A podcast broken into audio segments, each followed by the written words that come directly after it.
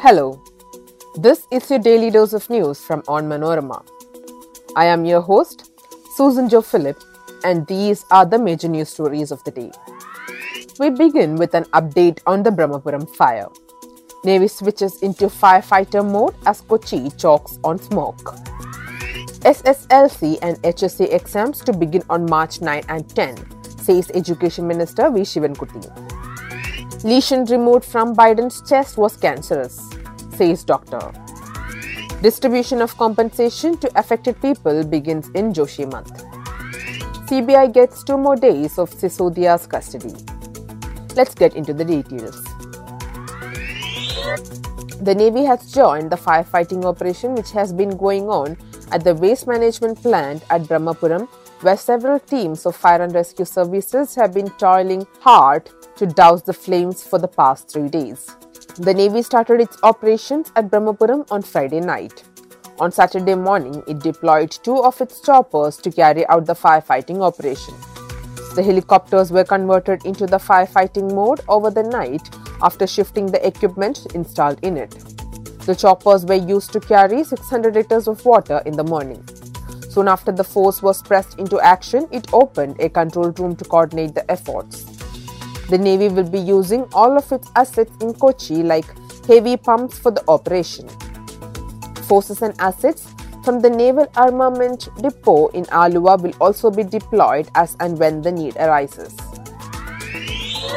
The secondary school leaving certificate SSLC examinations will be conducted from March 9 and the higher secondary course examinations will begin from March 10 as announced earlier Kerala Education Minister V Sivankutty said on Saturday. The preparations for the smooth conduct of the examination have been completed, the minister said. The SSLC examinations will be conducted from March 9 to 29. The HSC examinations will begin on March 10 and end on March 30. The vocational higher secondary examination too will start on March 10 and end on March 30. All the exams of SSLC, HSC and VHS courses will begin at 9:30 a.m. on the scheduled dates.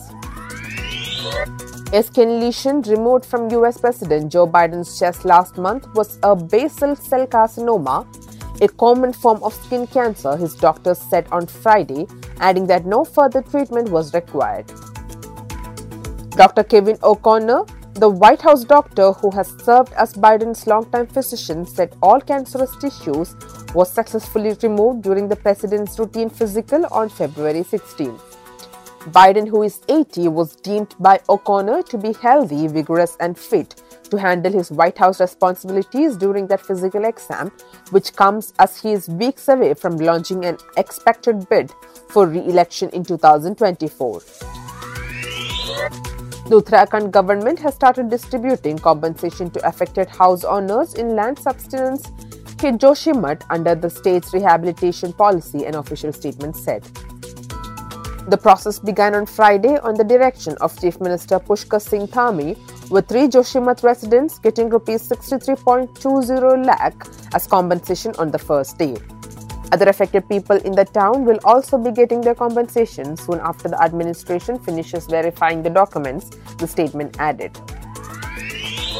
A Delhi court on Saturday extended by two days the CBI custody of former Deputy Chief Minister Manish Sisodia arrested in a corruption case related to the excise policy.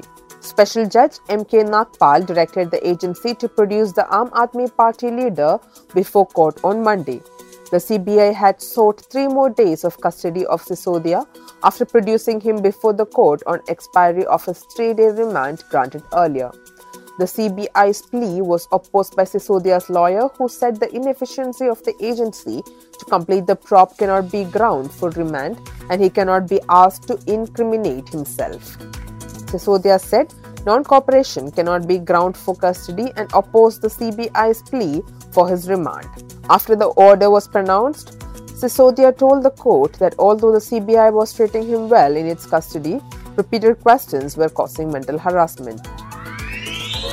That brings us to the end of this episode. Thanks for listening to Daily News Dose hosted by me Susan and produced by Vishnu with technical support by Idea Blue Studios.